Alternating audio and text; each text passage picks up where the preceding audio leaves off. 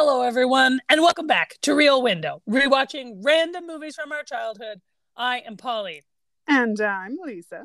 And we're talking about a movie I picked this week. Yay! I always want to default to trivia soda, but I'm like, it's Yeah. not trivia It's not a trivia episode, but um, it is an episode. It's a full length episode. Uh, we're talking about a movie this week that I picked. Uh, Mhm. Lisa's going to give you a brief synopsis momentarily, but uh, if you or try to give a brief synopsis momentarily, um, if you haven't uh, listened to the trivia episode where we divulge what this movie is, you should stop right now. Thank you very much. Go back. Listen to the trivia show from last week and then gonna be my return. yeah, you're welcome. Return to this episode uh, where we discuss our thoughts on uh, the film, which is Back to the Future Part Deux. But do- Lisa, do you want to do you want to lay it on the people what I what Back to the. Future Two is about? All right. All right. So Back to the Future 2 takes place immediately after the events of Back to the Future, the first film. Uh, it stars, of course, Christopher Lloyd and, um, oh my God, I always want to call him Marty McFly. And I'm like, that's not his real name. I tried to write his name down a couple of times to make notes, and I was like, his name's not Marty. And then I was like, what's his name? Michael J. Fox, God, Lea Thompson, and it's basically um, so Marty and Doc, who I'm assuming you all know from Back to the Future. If not, you're on your own. But Marty and Doc have basically returned from their hijinks. Everything's back to normal. Marty's life is perfect, and suddenly Doc shows up in a flying DeLorean to take him into the future to the far distant time of 2015 to Hmm. fix an issue with uh, Marty's future son in order to prevent their lives falling apart. They accidentally abscond with Jennifer, his girlfriend, at the same time. She happens to witness the events, but she is kept passed out for pretty much the whole event, so what does it even matter? Anyway, in so going to 2015, however, Marty decides to buy a sports almanac in order to bet on uh, games that occur between the 1950s and 2000, and therefore make some money on the side, but it gets caught by Doc. Doc tries to throw it away. Future Biff from 2015 the bully of the family sees this almanac, overhears the conversation, steals the DeLorean while they're all distracted getting Jennifer out of her future house, and goes back in time to 1955 to give it to his younger self in order for his younger self to then. Oh my gosh, makes so much money. So when Marty and Doc get back to 1985, it is a hellscape of a world because Biff has become a multimillionaire several times over, basically owns the town. It has gone into a hellscape because he doesn't care about the police or anything. Uh, and Marty then has to find out when he got the sports almanac so that he and Doc can also go back into 1955 and try and get it from that Biff in order to prevent this horrible hellscape 1985 from going on while avoiding Marty's self. Who's still in 1955 trying to sort out his parents' love life? Doc's past self, who's trying to get Marty from that time back to 1985 Mhm. and not getting spotted by anyone in the hullabaloo. That's pretty much this movie. There are multiple Martys, there's multiple Docs, there's multiple Biffs. It is so all over the place in, terms of the space time continuum, but man, does it have a lot of fun with where it's going. It is so cleverly written. Just what Mm. you described is like, man, that is a complicated, convoluted Mm-hmm. situation that I did not understand most of the time while yeah, that sounds right. movie. There's a lot to take in, and we were little We when were we first watched these movies. When we first watched the Back to the Future trilogy, we were quite young because the first one came out in 1985, and the last one, the third one, came out in 1990. So we were in like prime little kid because I was born in '85. Uh, so this was just a movie series that was perpetually on in our household because of older siblings and parents, and you know us watching it over the years. But we watched it so many times. result, the I know as a kid, it's almost like the original Star Wars trilogy. We watched it sometimes out of order, and sometimes had favorite movies that weren't the first one. So then, like looking back, I'm like, no wonder I didn't understand half of this plot. For sure. For sure. I even watching it, I thought this movie ended the way I realized only at the end. Really? The third one ends. Like I was like, oh, like I knew how it ended, but I I was like they're talking about the Rolls Royce, and I was like, oh right, that happens at the end. And then as as it ended, I was like, that's the third one. so even in my head while watching it as an adult, because I was like, I know we need to get here, but I really how we cannot remember. Yeah, Oh, it this is- really. this is going to be so interesting to talk about. So let's just let's just dive right Okay. into that. Also, fair warning to all of our listeners: we're going to be jumping around with timelines. It's probably going to be a bit confusing, but hey, that's how the movies roll. Just bear with us, accept it. if you really need to know what the hell we're talking about, feel free to watch the whole trilogy and then come on back and tell us, and then you'll be able to know. That's true. All right. Okay. So, uh, for anyone who hasn't listened to our episodes before, or it's been a while, we always, when we're rewatching our movies, we have a list of questions that we pay attention to while we're watching our film. And the first one, the big one, is takeaways what it's like rewatching our movies as adults, and whether there's anything we misremembered, misunderstood as children now that we're rewatching it, anything that doesn't hold up, or favorite, favorite scenes. Pauline, Mhm. I, well, I can't wait to hear what was it like rewatching it as an adult and remembering viewing it as a kid. Um, well, it was a lot like, I mean, as with anything that I think has a great amount of nostalgia, Mm. most of it was coming back as I was watching, like Okay, as I was okay. watching it. I remembered, so obviously I remember a lot about the future because the future just seemed so Oh cool. Oh my God. Like, 2015 looked Twen- really interesting. I'm guys. very disappointed. We're eight years past and we're not anywhere near where they thought we would be in 1985. We have let However, everyone we no longer have fax machines to the extent that they really thought totally. we would. So, were thought, they thought that they'd continue. Yeah, there's definitely. Oh, that's one of the things that I really do love though about movies set in the future. And then when we're like in the quote unquote future, I'm like, wow, they really thought that would have taken off, eh? Like just like random things. it's it's funny what actually came to pass and what you're like, no, no, No, no, we don't use that. not- no, it's not really so. I mean, like Yeah. watching that is always entertaining, and It's that's fun. fun. It's Yeah. super like how they thought like his son would watch TV and watch multiple channels Oh at the same God, time. my head like, hurt why? just watching it. I'm like, who who would do that? and with the volume on all the channels simultaneously, I was like, who's computing any of what they're watching? So that was Oh. like, that was so interesting. I mean, obviously, hoverboards, like, come on. God, who didn't want one? We Oh. all wanted a hoverboard. Like actually, um, and then like, and honestly, all of it, like the the no tie shoes that like zip tie automatically, and like the the self adjusting power jackets, laces.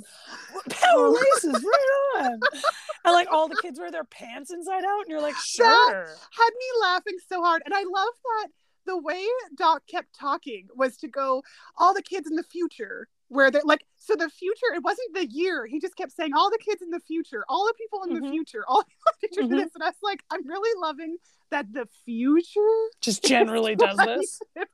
Yeah, Yeah, fashion trends. That's not a thing. it's a Um, very yeah, the interesting. pocket- Yeah, when he pulls his pockets out to make it look like he's got It's awesome. inside out. like It's everything funny. about it was very cool. Like so, I think as a Yeah. kid, I just was like, I loved everything about the future. Mm. Um, and then like even like you know they're doing a Jaws movie, and it's so then there's like this giant hologram of a Jaws shark that starts coming out of the movie theater to bite Marty, and he's like ah, and he's freaking out, and he's like shark still looks fake, and I remember as a kid. Like that scene forever. I remember being like, that happens in the future for sure. And I Oh. remember being like, Yeah, yeah. um i remember hi- uh, when he's like shark still looks fake i was like he was scared of it like i remember thinking like he didn't think that You're like, that's a lie. It's not Um, scary to it you. was scary you liar uh, okay so the the future i mean the, i have to say i thought more of the movie took place in the It future really like doesn't. i thought No. I really thought more time was spent there, but they really get out of the future very quickly. Um, but The, what I the movie moves along pretty fast. it's Like, go- oh, it's constant. I know quick, why I yeah. liked this one as a kid. Like as a kid, I was like, I'm in. So even in the moments, so there are moments when Doc is trying to explain to Marty oh the delicacy of the space-time continuum and the absolute devastating repercussions that could happen if Jennifer were to see her older self. And he talks about how the, the universe will basically explode and like cease to exist, or that might just be like honed in on our galaxy. Because he was like, Where that's the worst case scenario. And even that whole that Mm. whole thing, I was like, um, I don't need to know what this is. Like I it when but it worried me like i remember mm. after this movie oh, i did have Oh, some no. worry about like the space-time continuum oh, i couldn't tell you like what specifically worried me but i was like Oh, this is fragile and everyone needs to be very careful with time. Like I with don't their time machines. I Damn it. really, yeah, yeah. So that was a takeaway for sure from childhood. Oh. Was like, watch out for disrupting the Oh. space time continuum. Uh, as a result of this movie and the movie The Terminator, I have a healthy fear of certain technologies. Like Mhm. my brain is basically like, no, we shouldn't mess with that. As we're going into AI, I'm like, did we all learn nothing from Arnold Schwarzenegger? I'm really freaking I out swear. here. Every Arnold Schwarzenegger futuristic film has told me that this, This is, is the a end bad of times, people. Idea. This is not a good call. Anyway, so this so is the moment, guys. So, this is the moment that Yeah. we need to not do the thing. yeah, Someone yeah, needs Skynet to go. is not something we want to have happen, Yeah. Everyone.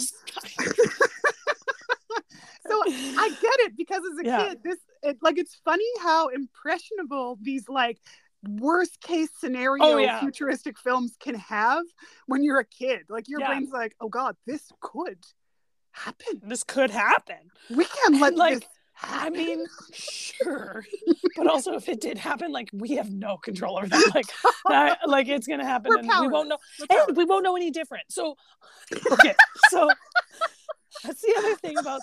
Okay, one of the things I do have to say that I Oh. loved about this movie, and that I know Kid Pauline loved, Mm. is all of the references to the original movie, and I Yes. feel like the best way to watch this movie in my opinion, is to have recently rewatched Yes. the first Back to the Future because there are so many inside jokes, turns of phrase, words, situations, and scenarios, even how people stand and how they interact. You're like, this is straight out of the first movie, and it is so There's a lot of attention to detail to Yeah. all like it's and it's clever in the sense that it remembers because because when marty and doc end up going back to 1955 there's so much in jokes there but even leading up to it in the future in the horrible hellscape of 1985 yeah, there's turn of phrases there and there's body language there and there's totally. so yeah, if you if it's been a while since the first one and you're not as familiar with it, you didn't watch it as often as our family did. We watched it so much. Our family just always had a Back to the Future movie on. It seems like one of them true. was playing It's at so some true. point during the week. Um, but if if you're if you're fuzzy, it's true because you miss so much of where the humor lies in the second one because it is one of those movies that's like this is for the fans and people who pay attention. Totally. Totally. And so even in the future, so for example, so Marty has to pretend to be his son who Mhm. looks exactly like him. He goes into the Cafe 80s, which is like an Oh, old retro God. diner, which is awesome. It's so bad. It's terrible. Like it's so you're like, wow, that's what we thought we would do, huh? So Yeah. anyway, so but he has an altercation with a, a guy named Griff, who is Biff's grandson. God, And- the names. how they fight, how he knocks them over, how he calls him McFly when he's sitting at the bar, all of that stuff is exactly what happens in the 50s. So it's so satisfying. It is, and it also doesn't go the way you think it would. Like, because it's funny because it sets it up like the inter- interaction in the fifties, but there's enough of a difference Yeah. that you're surprised by some of what happens, and Marty's surprised because you can Yeah. always see his brain going like, "Oh, I've done this before. Okay, Totally. time to do it again." And oh no, it's not going quite the way I wanted it to. Exactly. Um, so it is, and there's subtle differences. Like Griff is different from this oh god, this sounds Biff. ridiculous. From Biff. It sounds like a Dr. Seuss book. Sorry. Yeah. Griff is different from Biff. Biff in 1950s is different from 2015 Griff. Anyway, um, so their behavior is similar enough and it's the same actors, but it's also different enough that Yeah. you know it's Griff and Yeah. not Biff. Biff. Like that's actually there's some subtlety there with how they all play their characters and how they clearly a lot of talk and how yeah and their movements are. Yeah. Similar but different or this is like um griff has a few uh, wires loose in his bionic chips that he's got implanted which is awesome which doc just casually mentions just casually mentions out. So as a result his eyes are a bit stranger. He's a little bit more unhinged His voice are sounds more mechanical it's almost like yeah there's a bit of a robotic edge and when he stands up there's an interesting robotic sound that happens yeah and when he makes certain movements because he's clearly had those implants so that's how they're letting you know anyway so it's very interesting to rewatch and you're right. If you've just recently watched the the first one, you're like, uh, okay. So yeah. Yeah. there's there's fun to be had there. It's very else? fun. What else? So the hoverboard chase scene, Oh, God, obviously yeah. reminiscent of the skateboarding scene from the 50s, and it is awesome. Just everything about it, it's so clever. How different? Again, it's the same but different. So like we Mm. don't need to go into too much detail about it because I feel like we will stay in the future for the entirety of this episode when we need to Mm. get to the past. But that skate, that hoverboard chase scene Mm. w- when the music is playing, I I was the music, man. There's something about Yes. music for Back to the Alan Future. Silvestri does some great Yes. music, guys. It's an, it's just He's got I- Great music. it's so satisfying. It's Mm. just so satisfying. So like so that chase heavy. scene is so clever. Mm. Old man Biff is watching it happen and is like, "There's something very familiar about this." I gotta and say, Old. Man Biff is a delight to watch. so I wanted more Old oh, Man totally. I would have been happy Oh. if he just kept popping up So- perpetually for the whole movie. Because even when he's in the background, like when he's overhearing Marty and Doc talk about the sports almanac, he is not subtle. no, He's this old man who's like half bent over with his cane, but they're so caught up with what they're talking about, they don't see him. But he's in the background trying to skulk. And he's not. a good job. he's, He's not. like hobbling out of the well, and he's got like a red shirt and plaid pants, and he's got a cane. Like he's so distinct as a person. It's awesome. It's so he great. is not he's not sneaky, but Yeah, he's no. being sneaky and it's awesome. It's so Everything about fun. I was thinking the whole time I was watching this movie, I was like, the actors must have had so much They- fun. I think I think the actor who played Biff, and I wish I could remember his name because I do enjoy him. When he came to the Calgary Comic Expo, the way he talked about his character, this was honestly the best. His name is Tom him. Wilson because I had just Thank looked you. him up because Thank you. because I wanted to know his name. Tom Wilson. He's awesome. And he and yeah, you can tell he's having the time of his life playing three different characters. Oh, it's so and who wouldn't? Like he gets to be young Biff, old Biff, his grandson Griff. Griff. In the third one, he gets to go back and be Mad Dog Tannen, and I'm so let's not get ahead of watch the third ourselves. Let's not get ahead of ourselves just yet. It's true. It's So, true. totally. Okay. When uh, yeah, there's at the end of this movie, which is what our VHS copy had. They do a promo. It's almost like they did it because this movie ends on such a cliffhanger. They're like, "Don't worry, there's We- another one." And we've already made it, and it's getting released literally in three months. Here totally. Don't worry, you're gonna be fine. Yeah. I remember that because I'd always get excited. It actually was probably my favorite part of the whole movie. Was oh my god, Was the, the, preview? the third one. Well, our family does love a good trailer, so I mean, Uh, so I'm not gonna lie. When that promo came on, I was like, "Oh my god, the promo's The still promo's here." still and then I was delighted because as soon Yeah. as that music kicked in, I'm like, "Now we need to watch the third." oh, 100. percent I was like, well, now I have to watch the third one. And I'm like, if Lisa doesn't pick it next week, I'm picking it in a month. Like, it's just like, well, it's coming soon, guys. It's we're watching the third one. Okay, so Okay. uh, aside from the Okay. future, So then when they go back, okay, so then when Yeah. they go back to the the present, quote unquote, 1985, and Mm. it is the hell that is Oh, Hill Valley at this point.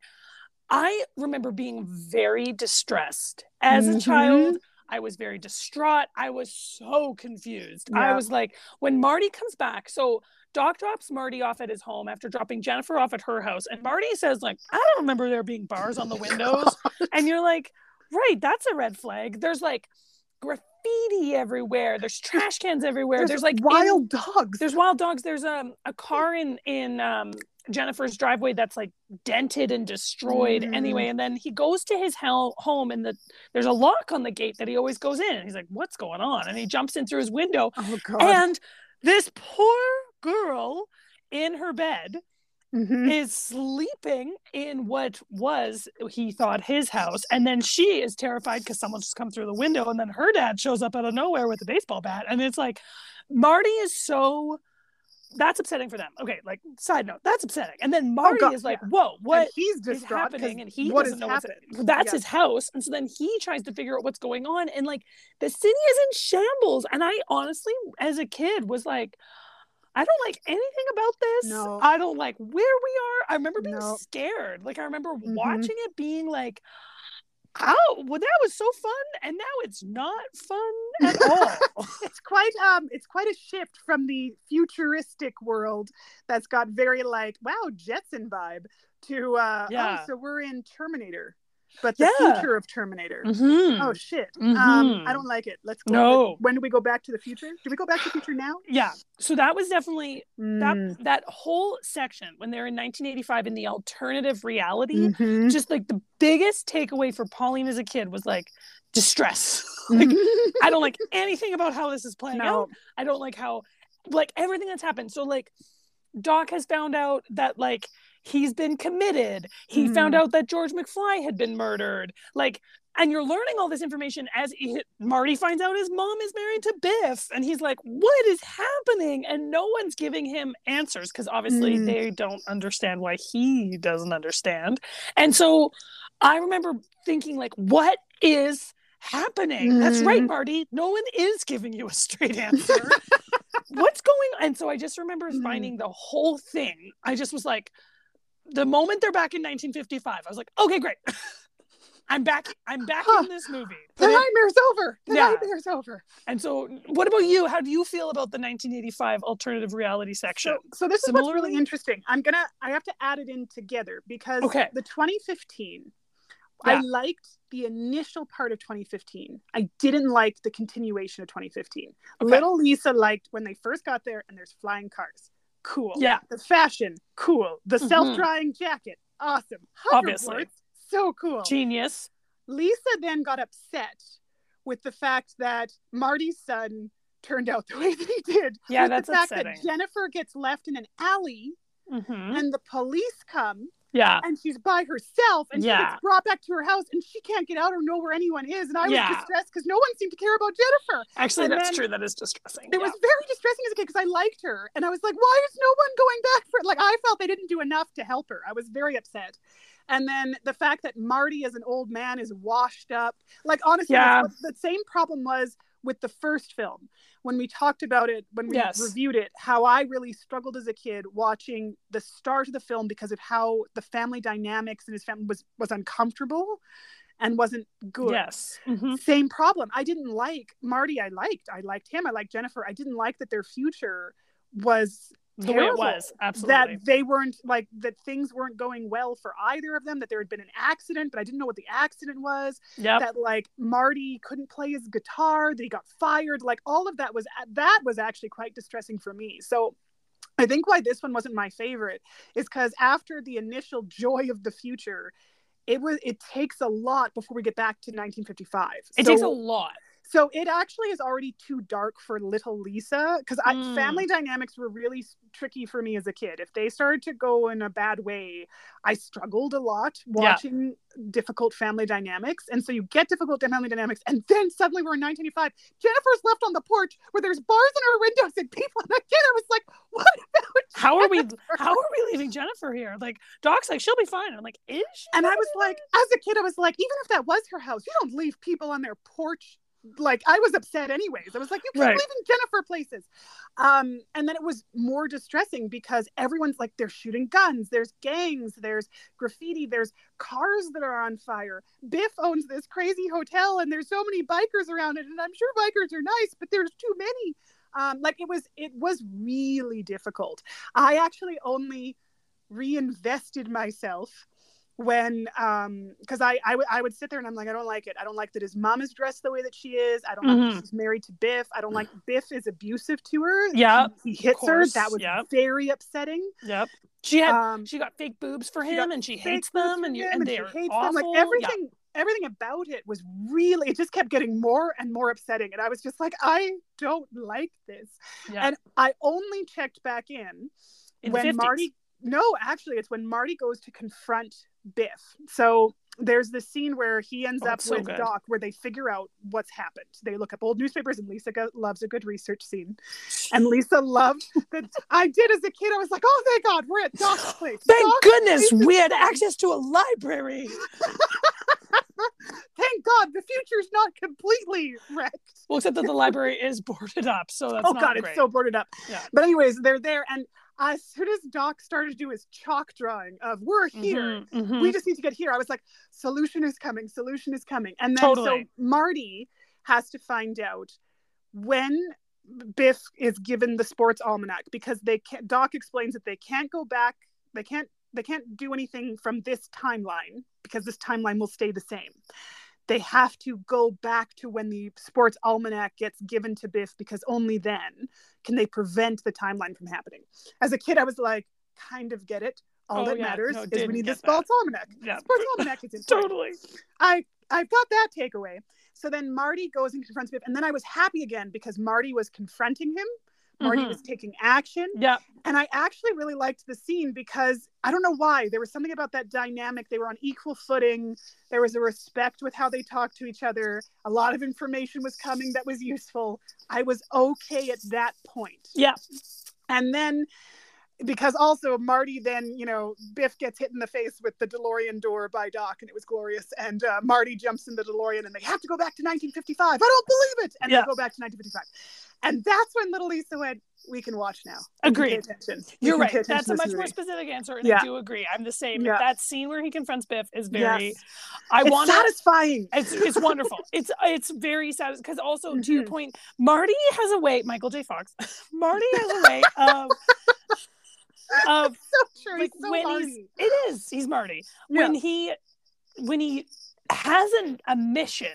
Marty Yes. is very determined. Like even in the Yeah. future, when he has to say no to Griff, and he like gets to stand up for his son, Yes. the body language alone, you're like, this is gonna be good. Like you're like, totally. As Marty a kid, I'm like. Marty, Marty knows what he's doing now. yes, things are going to be okay. So when he walks in with a plan, as a kid, I was like, things Good. are going to shift. Because when he's first there at the hotel, he's scared. He doesn't know what's going on. He's you don't know what's going You on. don't know what's going on. Yeah, And and the fact that he's afraid just adds to it. And so with him walking in with purpose, you're like, oh, okay, yes.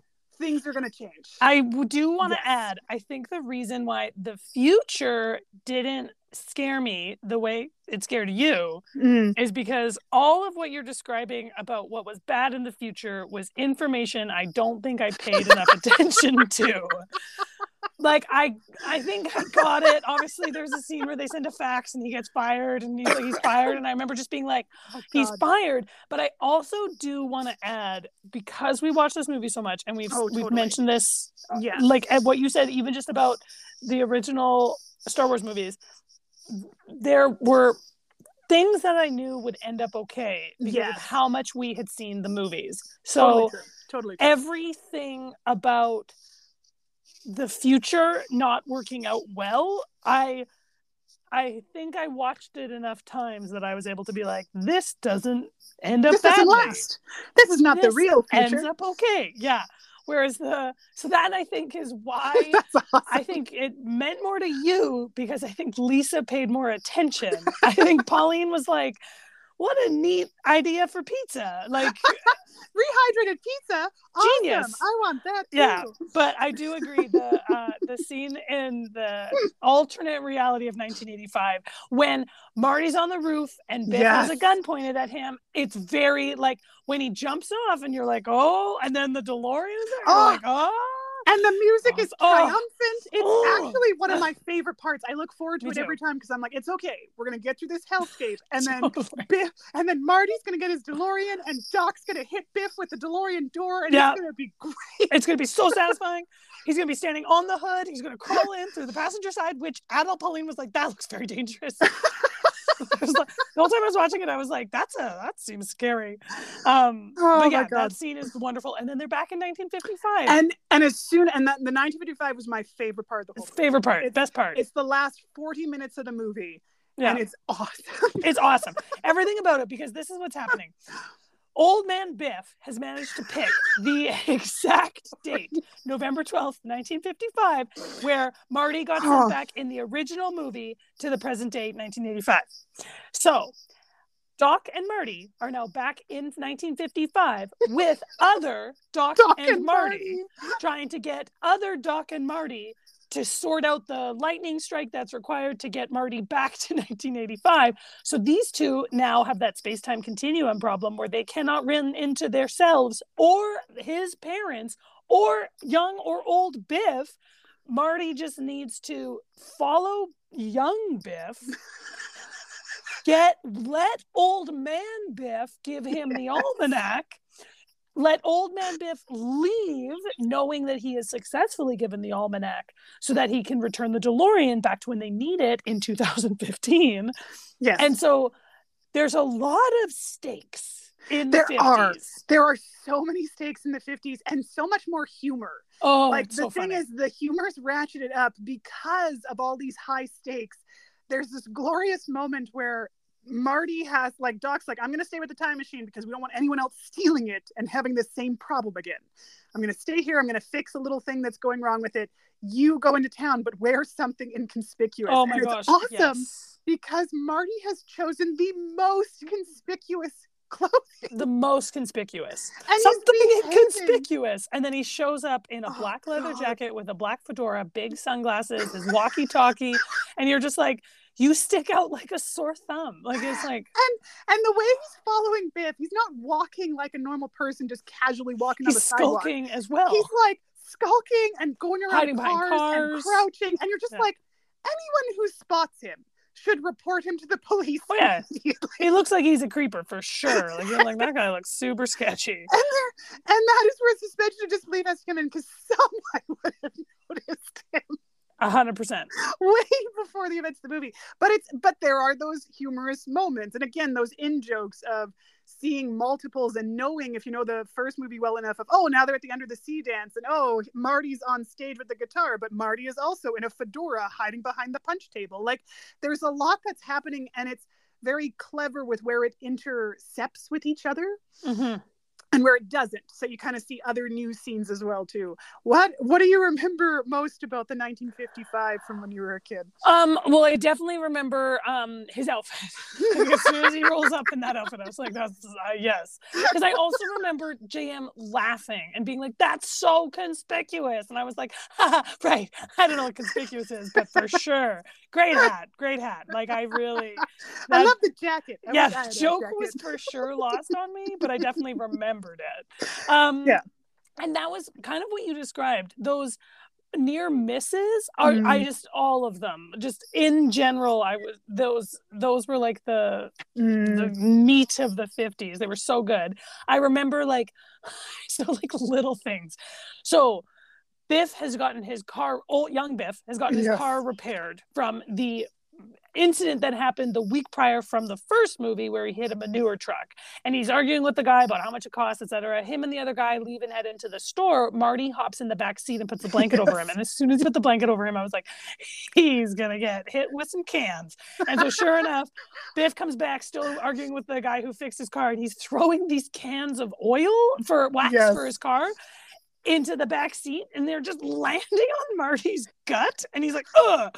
And uh, the blankets there anyway great gag. I remember that very distinctly. All of the references to what happened in the first one like again Mm. talking about the manure talking about the car I was like right yes obviously. So like young Pauline ate that up. Like Yes, every time too. there was Yeah. something that I got I was like I remember that.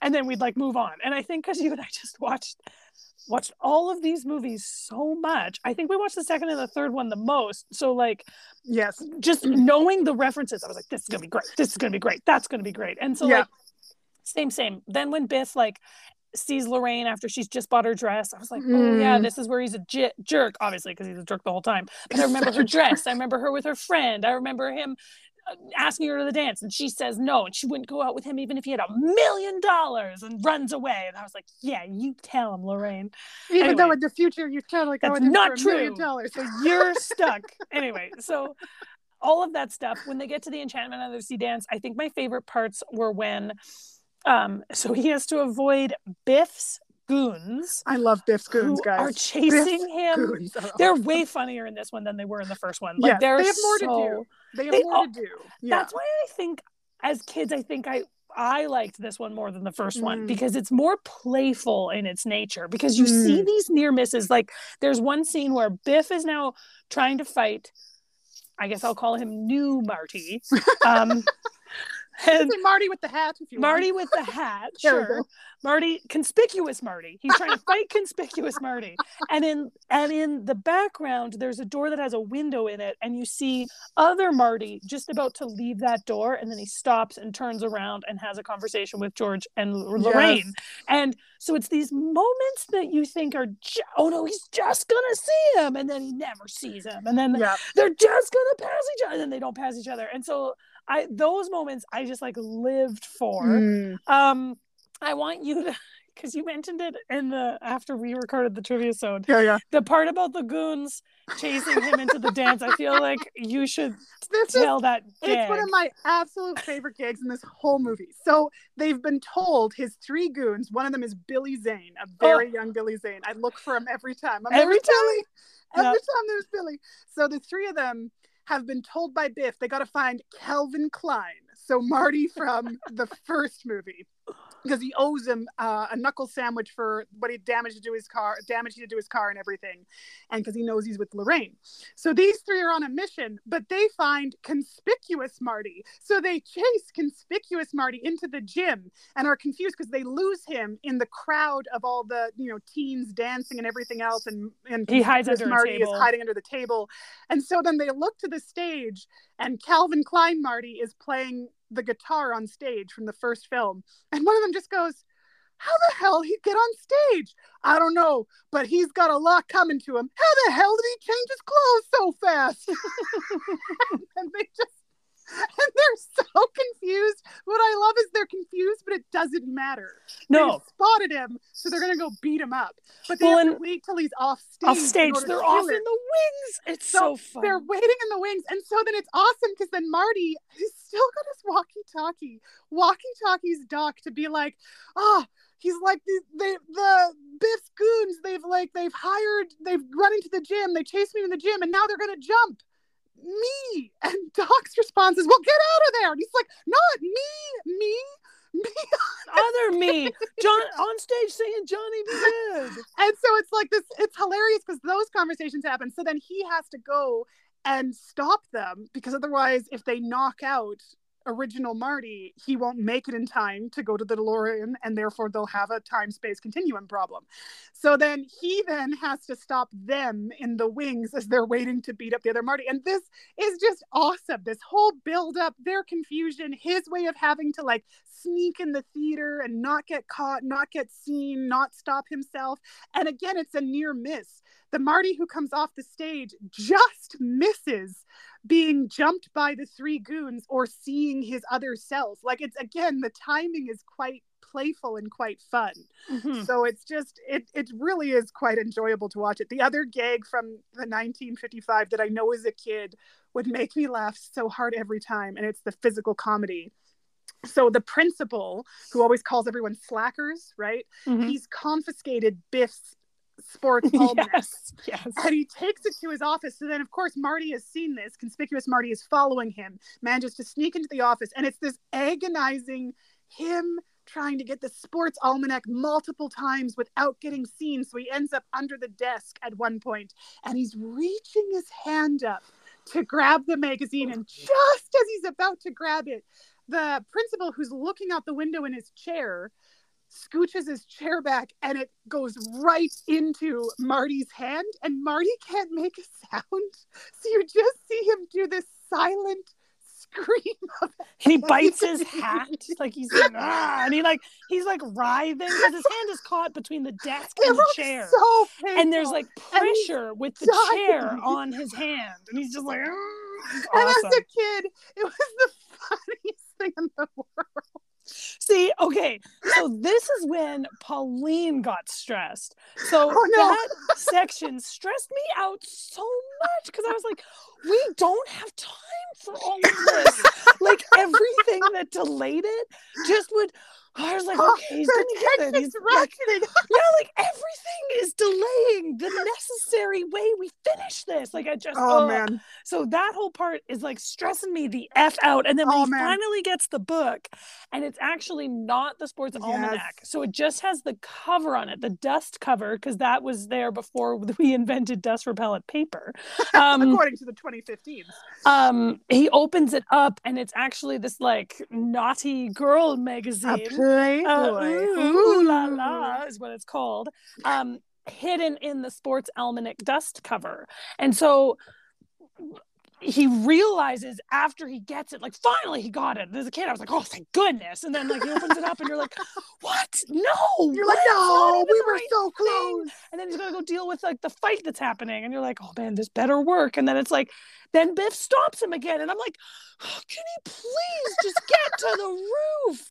And he doesn't get to the roof. So I remember, okay, so then so then there's a there's a car chase, and by car chase I mean there is a hoverboard on a car that as well as a DeLorean hovering somewhere nearby. nearby, and there's this like scene in the tunnel. So Marty is trying to get into Biff's convertible Mhm. without him seeing him, so he can steal the almanac back, and they can get out of there. And Biff sees him, and he's running his car into the sides of the tunnel, and and thinks that he gets rid of Marty, and then Marty, in a triumphant finale Oh my god. when he's almost squished against one side of the wall, grabs onto the door, flips his feet so the hoverboard is hovering against the wall, cartwheels over the front of the car, grabs the almanac, which is now stuck on the windshield, lands on the other side of the car because the music is playing and it's amazing. Oh, You're like, he yeah. got it. He did And it. then Biff turns around in his car and starts chasing him. And I'm like, can he please just get the sports book? So then you think Biff is going to, I was, like, I was like, I'm going to have heart attack at the age of five. So anyway, so I love how stressed you, I was, you poor little thing. oh, it was just like, oh my goodness, because like, because the thing Yeah. about this stress, what stressed Lisa out in the future is information Lisa heard and listened to. What stresses Pauline about in the past is all of the action that's Uh. delaying the one thing I understand. He needs to get the sports almanac. Like Pauline knows that's what matters. This is killing me, This- small. like, actually, you're killing me, Smalls. So then, finally, at the end of the tunnel, when he's just about to Ugh. get ah. hit by Biff, Doc has the DeLorean hovering overhead. He drops down one of the little banners that he's collected from where he would that parked the DeLorean, and Marty grabs it, and Doc hauls him up, and Biff hits another manure truck, and it's hilarious. And you're like, the music is playing, and everything is wonderful Mhm. until the end, and then Oh, and this is where Lisa got stressed out because Oh, Lisa so Doc. Of course you do. so yeah, much. We We established this when we reviewed the Back to the Future first film. Lisa loves a good mentor. and Lisa loves a kooky one, and this is awesome. so we've got a kooky mentor who's lovable and who's always right, and Marty always screws up. yeah. And Marty does always this movie especially. Everything is Marty's As fault a in this kid, movie. I was always like, just listen to Mar- Don't you understand? He's your mentor. You always listen to the mentor. always listen to the mentor. Anyway, but the DeLorean, they have to destroy the sports, uh, sports almanac. But um, there's also the thunder lightning storm because that's, of course, what sends the other DeLorean back to the future. So Marty, you know, Calvin Klein version gets back where he's supposed to be.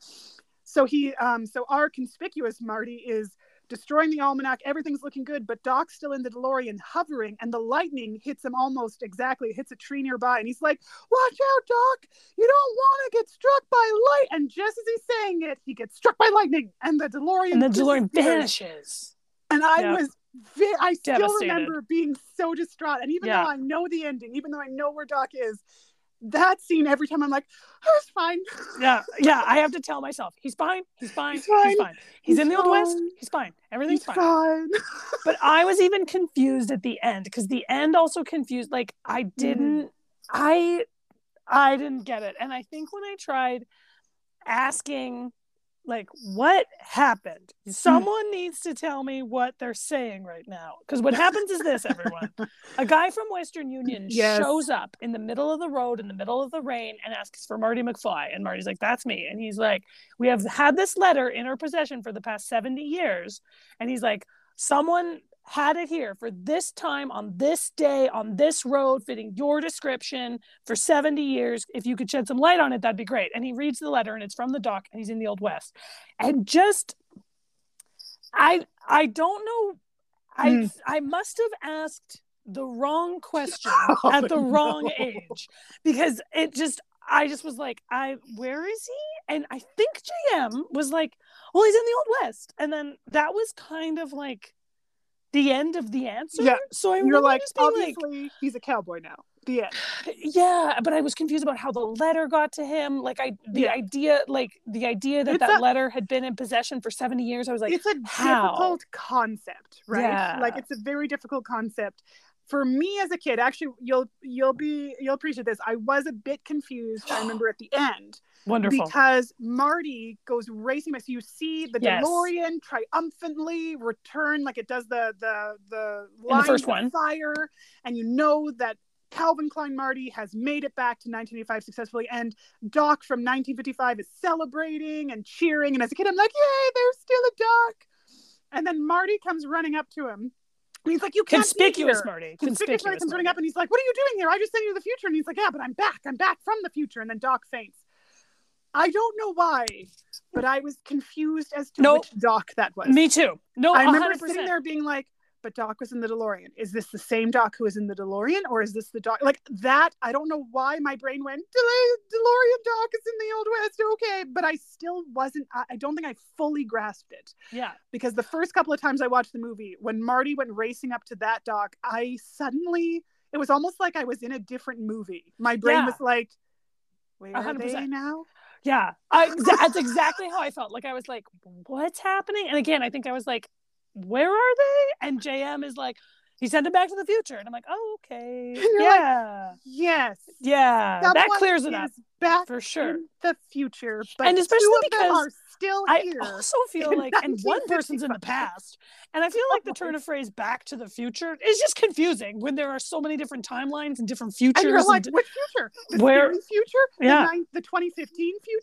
The other Exactly. nine? Like, is it still 1955? I don't know what's going on. Yeah, so that 100%. ending. I just remember as a kid being like, okay, yeah, I just kind of accepted it. And luckily, uh, for me, I think what saved me is the fact that Back to the Future 3 came out literally the next year. And so Totally. I was like, everything's, we'll just watch the third one. Well, and I will. And the fact that we watched the third one because of me as frequently as we did, did. it We was very really did it was so Yeah. funny because my kid brain went, I'm not sure. And then the promo for the third one happened, and I was like, every question doesn't race. matter. it Yeah. doesn't matter. Back to the Future 3, baby, all the way. Time to watch. Back to the Future 3. Like, it Oh. literally was you and me taking out that VHS tape without rewinding it, putting the other VHS tape in, and being like, no one rewinded it, and having to rewind Back to the Future 3 before we could watch it. That's probably exactly what happened. What jerks didn't rewind? Who didn't rewind this? 100% us, for sure. Literally every time we were like, oh, we have to rewind it. Oh, it's going to take forever. It's going to take so long.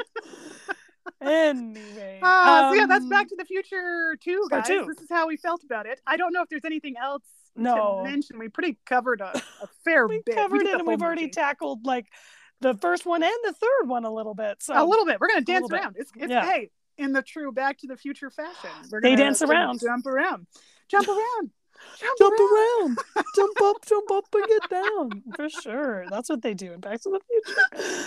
Uh, okay, so let's. maybe. I feel Okay, like let's move so- on. We tackled uh, that very well, I think. Excellent. Well done. Yes, good. On Yes. pat, pat on the back for Pauline and Lisa. So let Yeah. us uh, shift gears then. Otherwise, this episode will be three hours long. Mhm. Um, so one of the other ones that we always, the questions that we have to ask ourselves when we're rewatching our movies, Pauline and I like to uh, see if a movie passes the Bechdel test. We do this because the Bechdel test, even though it's imperfect, is basically like a litmus test for paying attention to female characters, their roles, how many there are, what they get to do versus their male counterparts, especially in older films, and just sort of to pay attention to that disparity that often exists in in movies. So, Pauline, Mhm. could you remind everyone what the parameters of the Bechdel test are and Mhm. whether this movie passes it? Yes. So, three parameters are thus: one, there have to be there have to be two named female characters. Two, they have to talk to each other.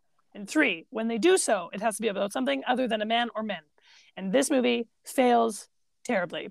Um, yeah, there are moments where Grandma Lorraine is talking to Marlene, I think her name is, which I is think so. yeah. Marty's daughter, but they're basically only talking about Grandpa or what happened Marty. to Marty in the past. yeah. Jennifer never interacts with her Lorraine or her daughter in the future. I mean, the two female cops interact with Jennifer and with each other, but I don't think they're named. No, they And never then- once mentioned their officer names, so we, we can only call them police officers. And then So I don't. I mean, even No. if they ha- had a name, it would be like Officer One. So anyway, so yeah, yeah. yeah. um, that doesn't count. And then in fifties, they don't talk. Like Lorraine barely even speaks. So no, she's got like her friend right there, but her friend doesn't. They don't have a say anything. Well, they're interrupted. No, They're they're, like, interrupted. "You're gonna look so beautiful in your dress," and she's like, "Yeah." And then Biff comes up and wrecks everything. So So you had the potential for even a bit, but even then, her friend's not named, even if they had a full conversation. So it's just,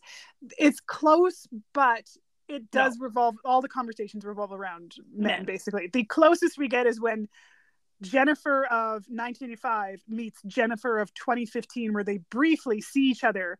And One of them says, "I'm "I'm- old, I'm, young," and then they pass out. That's Yeah. it.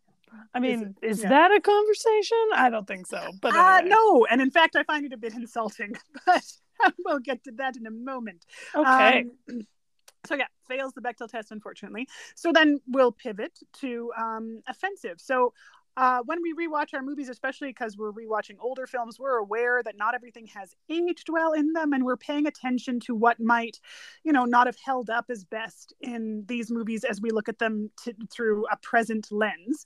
Um, so sometimes a movie just hasn't aged well. There's some things that are slightly uncomfortable, or you know, eh, kind of disappointing, or just wouldn't be something we do nowadays. And then there's stuff that's straight up offensive, like homophobia, racism, sexism, all that stuff.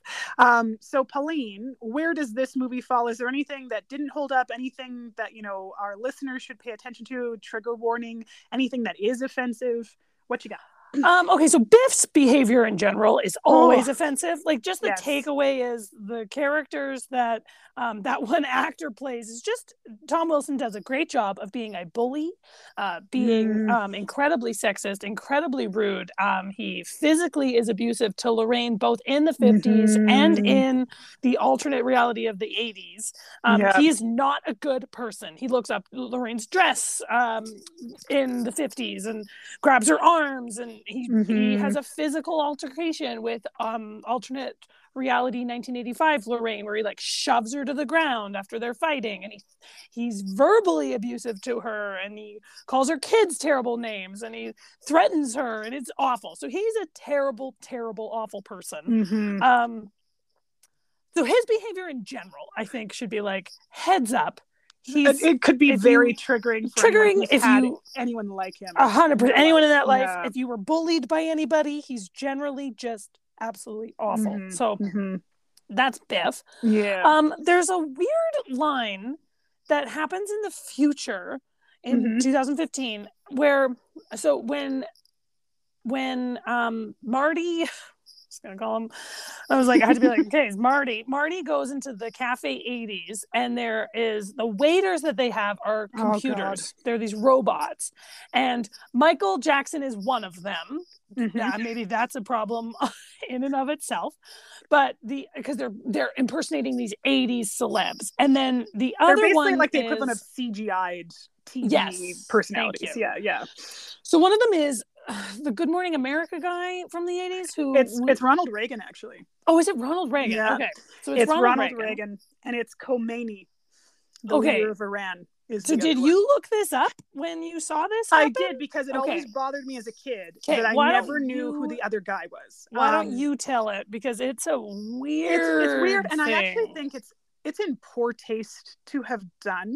yeah. So basically, Ronald Reagan is the first is the first server who interacts with Marty, and he's telling them about the specials. And that's kind of an odd thing, anyways, to have a former president be the person telling the specials. But you know, it's set in America, whatever. And then his character gets interrupted by Khomeini who um, he was the leader of Iran in the 80s, a terrible person in the sense that um, he so many reasons look him up, but he committed atrocities. He um, not a good guy. And he basically starts saying, No, you must have the hostage special. You must have the hostage special. And that's especially terrible when you know Khomeini because he approved of certain hostage taking that happened in the 80s and he also um yeah look look them up. Um, so the fact that they have this as like almost a joke It's a joke for sure. that a- he would come in and be like, "No, have the hostage special," and he's like, "No, have this. No, have this. No, have this." Like, why would I don't understand the choice? yeah. And it's and I and I think it's meant to be a joke that the 1980s cafe isn't done well, so it's in poor taste that way. But it didn't need to happen. It, No. They could have they could have made it poor taste and have like celebrities of like actors or musicians or something like stick with the Michael Jackson thread. Michael Jackson at the time was a very celebrated figure, makes perfect sense, um, and huge in the 80s, right? so Mhm, of course mhm. he would be featured in an 80s cafe. Why they felt the need to do the political aspect is beyond weird. me. and it's and it I hasn't like held up it. in multiple No. ways because it like, it's not even it's a weird reference that's almost obscure no Mhm. one now would even know it and so it not that you can predict that when you're making the movies but it's just this like it hasn't aged well for like multiple for reasons. many reasons. Yeah. so yeah. it was just weird and then i was like I didn't look it up because I only just finished watching the movie literally before Lisa and I started recording. But I had made a note of it because I was like, I don't know what this is and I want to know what this is and why they put it in here. But I also am like, am I are my subtitles wrong? Because it, I could never understand what was being said as a No. kid. no. And but then the subtitles are what told me he's saying hostage special. And, the there's, like, fact that he's like fire in the clearly background. and he's clearly someone who's Middle Eastern. He is Yes. Iranian, right? Yeah. Like that in itself. Who thought that? right was a good away I was like, this is really bad. It's like real bad. that So is it's not odd for it to exist at all, for it to have been a decision made, and it really has not held up present Yeah. day. No, So even if you don't know who he is, and fair enough, it's not like it's a good rendering either. Like No. they're poor CGI. So I didn't know that it was out- Ronald Reagan. And and again, the only reason Ronald I know is because like. I'm like, I need to know who these two are because it has bothered me since I was a kid and I'm confused and I don't like what the subtitles are saying. So I actually paused the movie and I'm like, we're Googling. Oh, and look I at you. and I was like, oh, That's no. a terrible joke. like, Yeah. yeah, Awful. awful. Zemeckis, what the hell were Yeah, you thinking Zemeckis when you wrote Spielberg, that joke? that like, come on. Um, anyway, So, so it's Yeah. it's fleeting. It is for a brief moment. very It's not even a minute. It's like no, thirty it's seconds. seconds. But it is weird and stupid and terrible and not funny and and, it pulls dated you and out of your movie. Like you're like, okay, future, and then you're like, what the hell's happening? Like, And it's, why would there be a CH CGI of this guy in the first place? Like in order for so like weird. it's like you had to choose who became the waiters. Like it's not like they're it's not like they're just existing in artificial intelligence and someone just gets you know what I mean? Like I was like, yeah, yeah. so someone It's chose to make that a waiter? Anyway, it is weird. So Yeah, that's strange. Strange and didn't hold up and it's super it does pull you right out of the movie. I Um, don't like it. the women um in the film are obviously not given much agency uh but there's like so when jennifer has passed has been put to sleep by doc because she's asking too many questions which is Which also is annoying also terrible. Like Because it's also, response, like- he doesn't treat her like a normal person. Like he talks to Marty all the time as an equal, and as Yeah. soon as she starts asking questions, he's like, "This is too much. I'm just gonna knock her out. Yeah she doesn't solved. need to know like she doesn't she can't so- handle this."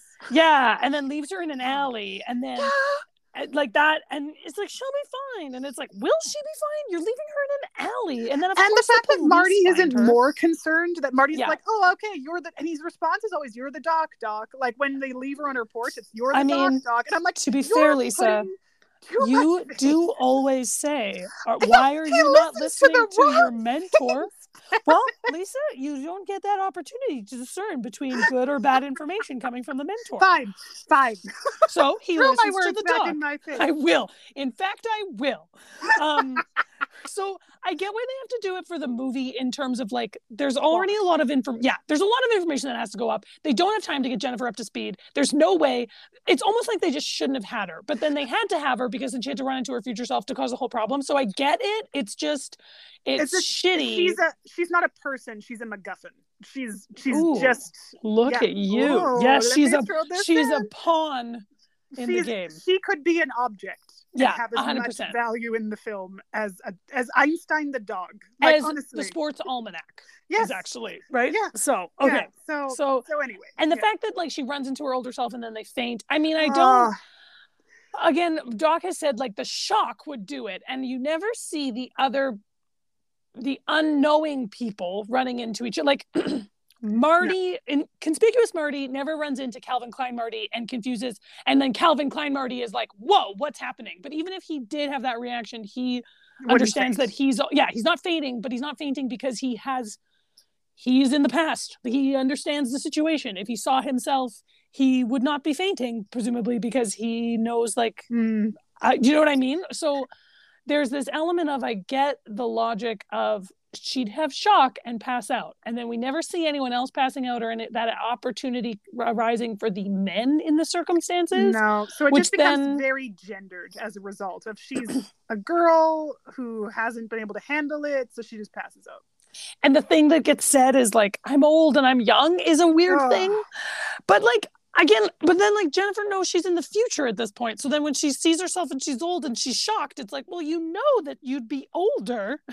yeah, you already know you're in the house. You've seen old Marty. Like Yeah. you've seen children. Like you've seen like I feel like at this she wouldn't. Her maybe her future self would Would but pass she out. Would be like, What? Yeah, What? Time to get out of the house. Like I feel And like she's already on her way out. and again she needed to pass out because they needed to leave her on the porch kind of a thing and not because explain again, but they didn't want to keep her around for the whole film. That would So- require too much effort. so to do. it's annoying it's just annoying how Mhm. the women have gotten kind of written out of the the story when there was ample opportunity to include them um i just and don't to know make how it like uh, no, but there's a way to do it. There They're not is. Screenwriters. I'm they not could have done an equal play with that one. Totally. Um, the other line too, it's actually a doc line. And I was like, the great mystery not. of the universe Yes, because he's talking Mm, I about wrote that how one down I was so annoyed. Um, so he's talking about how like he needs to get rid of the the time machine. Like the reason why he built the time machine was for discover all these great mysteries, but it's gone awry. And so he's decided he needs to destroy the time machine, and that way then he can get focus on the the next greatest, the other great mystery of the universe, women.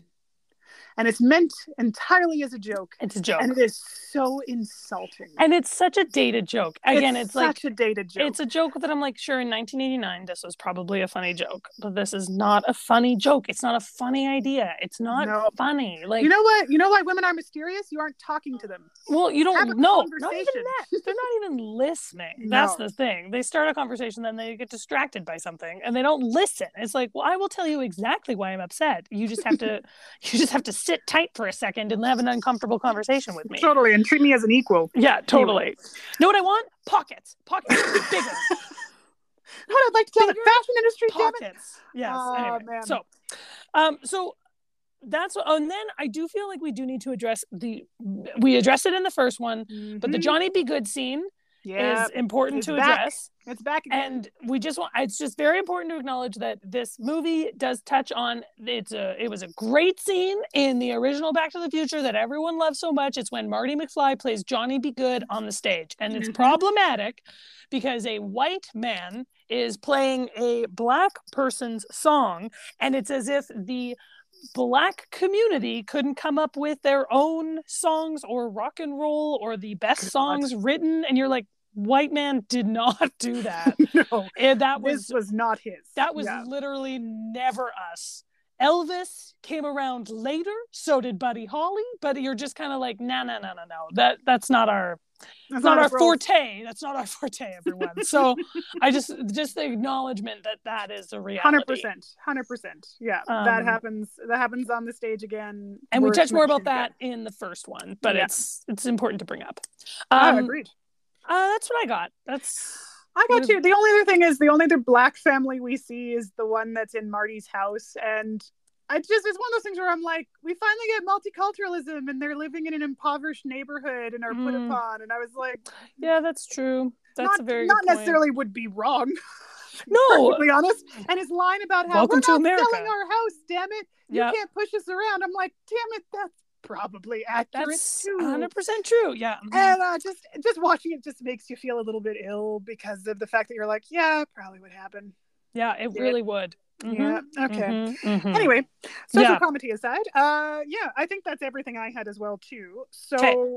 let's pivot again to the one where we basically wrap up eight questions into one question. Pauline, Yeah, let's do it. now that you have rewatched Back to the Future Part Two, uh, did it hold up uh, to how you remembered it being? Is it one you're going to rewatch again? Would you recommend it to anyone? And if so, who would you recommend it to? And how would you rate this movie out of 10? Mm-hmm. Mhm. Okay. Mhm. So I think obviously I enjoyed it. I feel like that is apparent given our conversation. Um, I really had fun watching it. I had fun rewatching it. It held up to my expectations of what I wanted it to be. The future is still awesome. Um, and then, but then, obviously, the information you learn about Marty's life and how that's not great is obviously not good. Um, but the uh, alternative reality in 1985 is also terrifying, and the shenanigans in 1955 are as fun as I remember. So, overall, it's exactly what Child Pauline expected out of this movie. Um, I just got more of the jokes, and I just Hmm. uh, was able to get, you know, all of the plot points and the confusing space-time continuum stuff. So that's like refreshing. Um Yeah. so I I would watch it again because I I really enjoyed it. I enjoyed it I think more than I enjoyed the first one. Um because I did find the first one to be more problematic than this one was. Um personally. Mm. Uh and then I would recommend it to others, particularly if you I would have to say I can't speak for the third one, and I won't lie, I'm a little nervous about uh, some of the scenes in the third one when we do end up doing it. But um, the first one and the second one in this trilogy so far have held up very well in terms of an 80s movie classic. They're not perfect. They are imperfect for sure. As we said in this one, the joke can be dated. There is some very casual sexism, which I find to be some of the most problematic sexism in 80s movies because it just seems so Mm, it's so, so, ordinary Yeah. and casual in its presence that you it's insidious in a way so Mhm. that is definitely something that i just kind of there's a thread that i am always mindful of now having said that i generally have that thread in every 80s movie where i'm like i just need to know. In most 80s movies i'm going to be annoyed at how the women get treated and that's kind of the reality. So Mhm. that does happen in this one but it's not as overt as i found it in the in the first one. Obviously the first one has a very problematic attempted rape scene. That's terrible um and very casually let go of. But this movie doesn't have that which is nice yay. Um so anyway i the music is great. The scenes that i wanted to love were as memorable and as lovable as i wanted them to be. The interactions with the characters and how much fun everyone seems to be having like it's really enjoyable to watch. I really had a good time. So if you are someone who watched this movie in the past i think and you liked it i actually think you'll go back into it just knowing you have that different lens. It won't be exactly what you thought it was but this is pretty darn close to what you think this movie is i think in my opinion.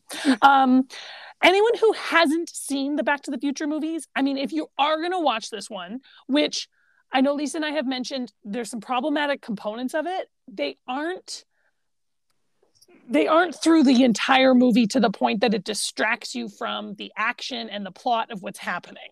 So if you can kind of like move through those uncomfortable conversations and awkward moments and the annoying sexism you will find the movie pretty enjoyable Mm. um, but you have to see the first one first. It's true. And so you have to. Like There's this no way to watch this it movie just- it. it just will not make sense. It won't be funny. You won't get the references. It's going to be more confusing. I can't even imagine watching this movie if you hadn't seen the first one. So if you Mm. haven't seen these you got to watch the first one to watch this one. Uh, whether you want to watch both those movies is up to you. Out of 10 i think this one gets an 8 from me. It gets an 8 the only reason it doesn't get higher is because of the things that we already mentioned that are annoying but overall the action and the fun and the adventure and the lead up to the third one i have to say it's a really good sequel. It's a good um it's a good middle movie in a trilogy. It's Mm. it's it does a good job of book ending what happened and what's to come. And so i really that was fun for me to watch. Totally. okay lisa what do you think Uh, so I mean, it, it did hold up to what I remembered, um, in the sense that I remembered liking it at the most part, not liking it as much in the middle, and then loving it at the end. So I Mhm. find this one an odd one because I really it's, I have so much nostalgia for the Back to the Future trilogy. Like it is it is rampant and i think the fact that it's nostalgic for the whole family really Mm. adds the nostalgia like it's almost like well my older siblings love it and my my parents love it and and i lo- like everyone has to love it so it's one of those ones that's really coated with nostalgia so rewatching it, even just hearing the music hearing that chime that starts the movies always the ding, ding. yeah you hear it and your brain's like ah we're in for a good time but in reality i I like it, but I don't love this movie, if I'm being Mm. perfectly honest, because I'm attached to it at the end. I'm not attached to it at the start. The the future's fun to watch in the sense that you're like, yeah, I love how everyone's dressing, and I love that there are still fax machines, and I love that there's hoverboards, and I love that there's flying cars, and it's it's just fun to see that sort of Jetson approach to what 2015 could have been, according to 1985. Like that that is enjoyable. Um, and I do think the performances, especially of Tom Wilson, are quite good. They're quite excellent. Everyone's having a lot of fun. And yet, for this, like it, and so it held up in that regard. It is exactly what I remember it being as a kid. Awesome. Uh, awesome for that. In terms of will I watch it again? I will watch it again. I will watch this whole trilogy again. I know I will. I know there'll come a point where I'm like, oh, I could really go for some Back to the Future. Will I watch it in order? I don't know. I would watch it with siblings, with friends. Absolutely. It is still a classic to me. I do consider it flawed though. I um I find there's a lot of heavy exposition, especially in the future when Marty's dad is telling her like when Lorraine's telling her granddaughter everything that happened to Marty and if he just didn't do this and if he like there is some less elegantly scripted parts of the film in the sense Mhm. that it's like huge info dumps so that you can understand what's happening. And I get it. I get that there's necessity in it. It's just not as elegantly done as some of the others are. Like some of the stuff they insert is very clever in how it's inserted. And other times they're like, we can't do anything else. Someone just do exposition for the next five minutes. Mm. And that's it's okay. And I I am I genuinely am upset with how Jennifer's treated. I didn't like it as a kid. I don't like it as an adult. I don't like that she's not a person. And I don't like that she gets left like trash in an alley.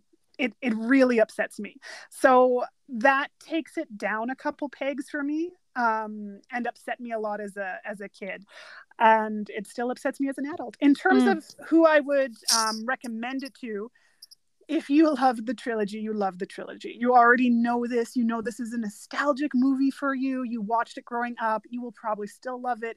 You're aware there are flaws. It's still worth watching. Absolutely. Doc is awesome. Marty's awesome. These characters, there, there's a lot of cleverness here, um, a lot of elements that are quite unique. This movie was super influential. Absolutely. If you've never seen Back to the Future, I honestly don't know. I Mm. don't know what you Mm. would think of these movies. I don't know if you would still find them as clever as all of the previous generations have. I would Mhm. actually be really curious to watch it with like our nieces or our nephews who have never seen it before and have no ties to these movies and just see what they think. I, I think there's still a lot to enjoy. There's a lot of action, there's a lot of humor. I just would be genuinely curious if they would love it as much. I, I don't know. But I think provided you know what you're in for, provided you know that these are imperfect but still clever, then go for it. If you know that there's going to be some uncomfortable scenes, there's going to be some misogyny, there is that attempted rape, there is the physical assault of Lorraine um, by Biff, which I, is very uncomfortable. Like if you're aware of those and prepared for them and want to watch it, then absolutely give it a try. Um, and if you like futuristic films, I kind of feel like if you like sci-fi, you've kind of already seen these ones. I mean, if you like sci-fi, I don't know how you haven't seen. I don't know how you Future. haven't, to be honest. And and so I'd say though, but if you've always been curious, if you've heard of them, go for it. Give it a try. Just know going in that you know 80s 90s it's there's going to be some stuff in there as there would with any old movies when you're rewatching um in terms of how i would rate it out of 10 Mm. this is hard because I really love the 1950s part. I find it so fun, so clever. I do find a lot of joy with how the the the future is done and a lot of that sort of enjoyment from the actors. But it's not my favorite. I think I give it a 7. Oh, that's higher than I thought. I was thought they debating between a 6 and a 7, Mhm. but I think just because there's too much nostalgia 6.5, point Lisa. Six Six point point five. five. But I think there's so much nostalgia, and I do love Doc and Marty so much, and I love Biff God, Tom I love Biff. He's so fun to like watch. love and hate him. Like we hate I- him, but I was laughing out loud in the future scene where he's comes and he's like, Gramps! And the way he talks to him. And I laughed out loud when old Biff was like, Hello, hello, McFly, when he hits Marty With his cane. like with his cane. I just I laughed out loud and he's like and he's like, Are you two related? yeah. And he's like, he's like, what you think? Grandpa just called me Grandpa for his health? I'm laughing now. It's genuinely funny. So I think that's why it gets a seven out of ten, even though it's it does have some issues that are hard for me. The parts that work work so well. So this is Mm. a weird mixed bag kind of movie that I still have a lot of love for, even though it's imperfect. So that's why it gets a seven out of ten. okay. All Okay. right. All right. I'll take that. There's that. nostalgia. Nostalgia has coated it. Okay. that Yep. powerful drug. Drug of nostalgia. drug of nostalgia. All right. Now Okay. we've gotten all of that out of our system. We're gonna have to rein ourselves in, but some quotes, Pauline. Ah, what are some quotes that you have? We've Um, already done one of my favorites. What's one of yours? Yeah, we've done a few. We've done a few. Done a few. so Yeah. I mean, there's one that I love that Doc says. I mean, who doesn't Mhm. love a good lawyer joke, except for lawyers, obviously. But there's one where he talks about how within two hours his son was tried and convicted of attempted robbery and sentenced to 15 years in the state penitentiary. Yes. And Marty's like, within two hours? And Doc says, the justice system works swiftly in the future now that they've abolished all lawyers. the other, the running gag I do have to say about the future that I did appreciate is how absolutely expensive everything is. Everything like, is so Doc expensive. says to Marty, go to the Cafe 80s, buy a Pepsi. Here's a 50. And they're like, what? And then like the cab ride is like $175. Yes. Like, so everything is so expensive. So and that was a running gag that I really did appreciate.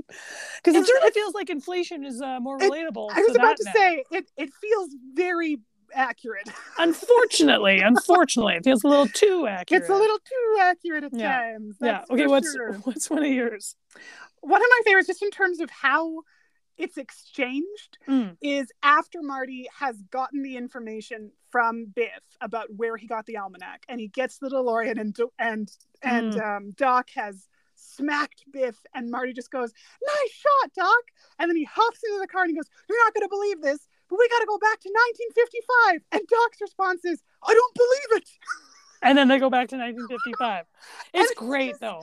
And with how the music plays, oh, he's so enthusiastic. Like he's it's so enthusiastic that I love that line so much because I don't Yes. actually know if Doc is doing it like jokingly over the top Totally, if he's or like, he's- do you know what I mean? Because if he's just so over the top, anyways. So Yeah. either is a possibility. He's but like, I, I, don't believe it. And it plays with the music so well Yes. because there's hope. The music is playing at the point where you're like, they've got the solution. Like you said, things are good. Here we go. And so when they say it, you're like, yeah, I Let's do this. believe Back to the future. And then Yeah. in that same moment, one of the, the next line that I have, because it gets Mm. so Doc is talking about like what they need to do, what the plan Yes. is, how they're going to Yeah. go back. They're in the car and they're on their way back to 1955 just after Marty has jumped off the roof and onto the hood and has crawled in and has said that we don't believe Mm. it. So all that's happening. And Doc is like working out the plan. And he's like, we got to go back to 1955. And Marty's like, right now, what about Jennifer and Einstein? He's like, don't worry, they'll be fine. Because once we succeed, everything about this timeline will be gone and they'll be back into the safetyness of the world. And there's a pause, and Marty gets kind of quiet and he says, Doc, what if we don't succeed? And it just pans to Doc staring out the windshield at the camera and he says, we must succeed. and it's just such a good line how he delivers it. And you're like, yes, I love it. they you're like, must- there's no other they option. have to do this. Like this has to happen. I just remember as a kid being like, they're gonna do it. I was like, aha. Uh, okay, what's your next one? I actually really like this exchange between uh, Biff and the principal. So when Marty's just about to grab the sports almanac from the back park- pocket of Biff, because Biff is like just sort of hanging Leaning around. against a railing, which Leaning is against stressing me out. But go on. yeah, you're stressed out. And he's almost gets it, but then the principal approaches him and he talks to him. He's like, Is that liquor on your breath that I smell, Tannen? And he's like, Liquor? No, sir. I wouldn't even know what liquor smells like, you know, since I'm too young to drink. so stupid. it's so stupid, but I love Biff pretending to be innocent because he's not Yeah. good at it. No, But it's awesome. It's awesome to see him shift and just be like, "Oh no, sir!" Yeah. Like I, I wouldn't even know what liquor smells like. since I'm too young, I'm too young to drink it. like he says it to him as if like, in case you weren't aware, I In case you can't weren't aware, drink I'm it. a minor. I can't drink liquor. I'm not yet of the age of 18. Uh, 21 in the States. 21 in the States. 21 in the anyway, States for some reason. Okay, what's your next um. I mean, I have one that I think was in the first one, but it's Yeah, such yeah. a good line. So, conspicuous Marty Yes.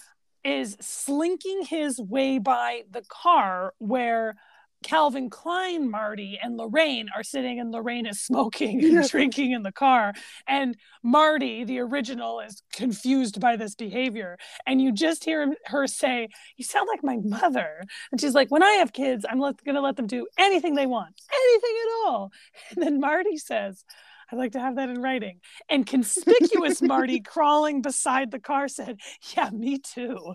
And then keeps going.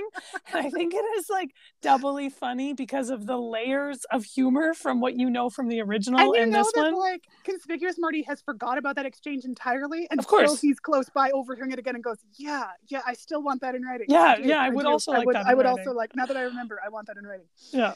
that one is great. There is, it's a long one, but I just love this.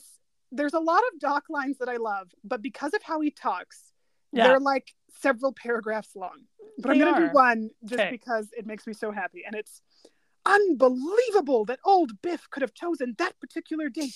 It could mean that that point in time inherently contained some sort of cosmic significance, almost as if it were the temporal junction point for the entire space-time continuum. On the other hand, it could ju- could just be an amazing cosmic coincidence. It's so good.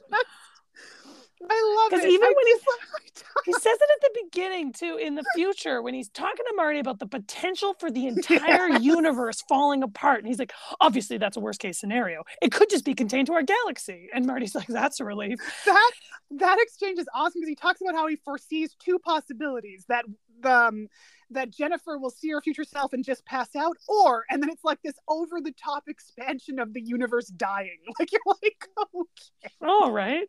That escalated quickly. ah, yes, worst case scenario. So there's Uh, only one yeah. other line that I have, and we Okay, said it. sometimes, but it's one of those ones that I think annoyed our other siblings. So, so it's this. So, conspicuous Marty has now come upon a Biff that has been passed, uh, punched out in the 50s Mhm, by George mhm, McFly. Yes, yeah. Steals the almanac, but he says. Make make way, don't worry, move out of the way. I know CPR, I know CPR. He's pretending to help, but he's trying to steal the almanac. And the guy next to him is like, what's CPR? And dad had to explain to us that CPR wasn't a thing in the 50s. And I was like, oh, wow, that joke went right over my head. But that same guy Yes. then basically Marty punches Biff in the face when he starts waking up, grabs the al- almanac and flees. And the other guy is like, did you just take his wallet? And then, and then he took his wallet. And then next up, Biff gets up and wants to f- find out where Marty went Mhm. and punch him. And he's like, as he's running away, he's like, I think he took your wallet. And then it pans, he turns over his shoulder to the camera and he says, I think he took his wallet. yes, He says it four times. And I was like, man, that's a, so that's a sweet line that that one guy got to say over and over again. And I, I, hope just, he got paid for that. You know how some actors get paid for the lines that are said? Yes. Like when they're I really hope he did. got paid for all four as opposed to just the same line said four times. We said that a lot. There was something We about how he said. I think he took his wallet. I think he took his wallet. yeah. And because he said it four times, but Yeah. our family just thought it was so funny. But I think it would and so annoy everybody. Yeah. That it kept popping up. Like, why is this the continuous joke, right? Like, Yeah. of all the continuous jokes, it's the I think he took your wallet. I think he took his wallet. I think he took Like, his wallet. and then he ran away and he's like, he took your wallet. Like, did Oh, you just man. take his wallet? Anyway, Yeah. I think that's So. a good one to end on. All right, Let's there you on, go. I think you took his wallet. Brilliant. It's just as random now as it was in the movie. It's true. Uh, well, thank you everyone for listening to us discuss Back to the Future 2 in incredible detail. I hope you enjoyed the ride. Pauline, nice pick. Thank you. Love Thank it. It was well Mhm. worth the journey and the discussion. It was. and I appreciate it. Um, and it'll be my turn to pick the movie next week. Will I pick Back to the Future 3 or will I pick something else? Pull a Pauline and? Sister Act. Who can say? You'll find out. so many possibilities. Uh, anyway, in the meantime, while you wait for that mystery to be revealed, uh, feel free to like and subscribe on whichever platform you're listening to us on. Give us a sweet little review and rating if you haven't already. Let people know you find us quite witty and charming and delightful. Uh, feel free to follow us on social media. We're at Real Window on Twitter, on Instagram, or you can send us a nice long email, real.window at gmail.com if you want to go into detail about why we're wrong about our assessment of Back to the Future 2 or correct or anything in between or how you feel about this trilogy. Uh, otherwise, guys, have an awesome, awesome rest of your week, and we will catch you on Friday when we find out our next mystery movie.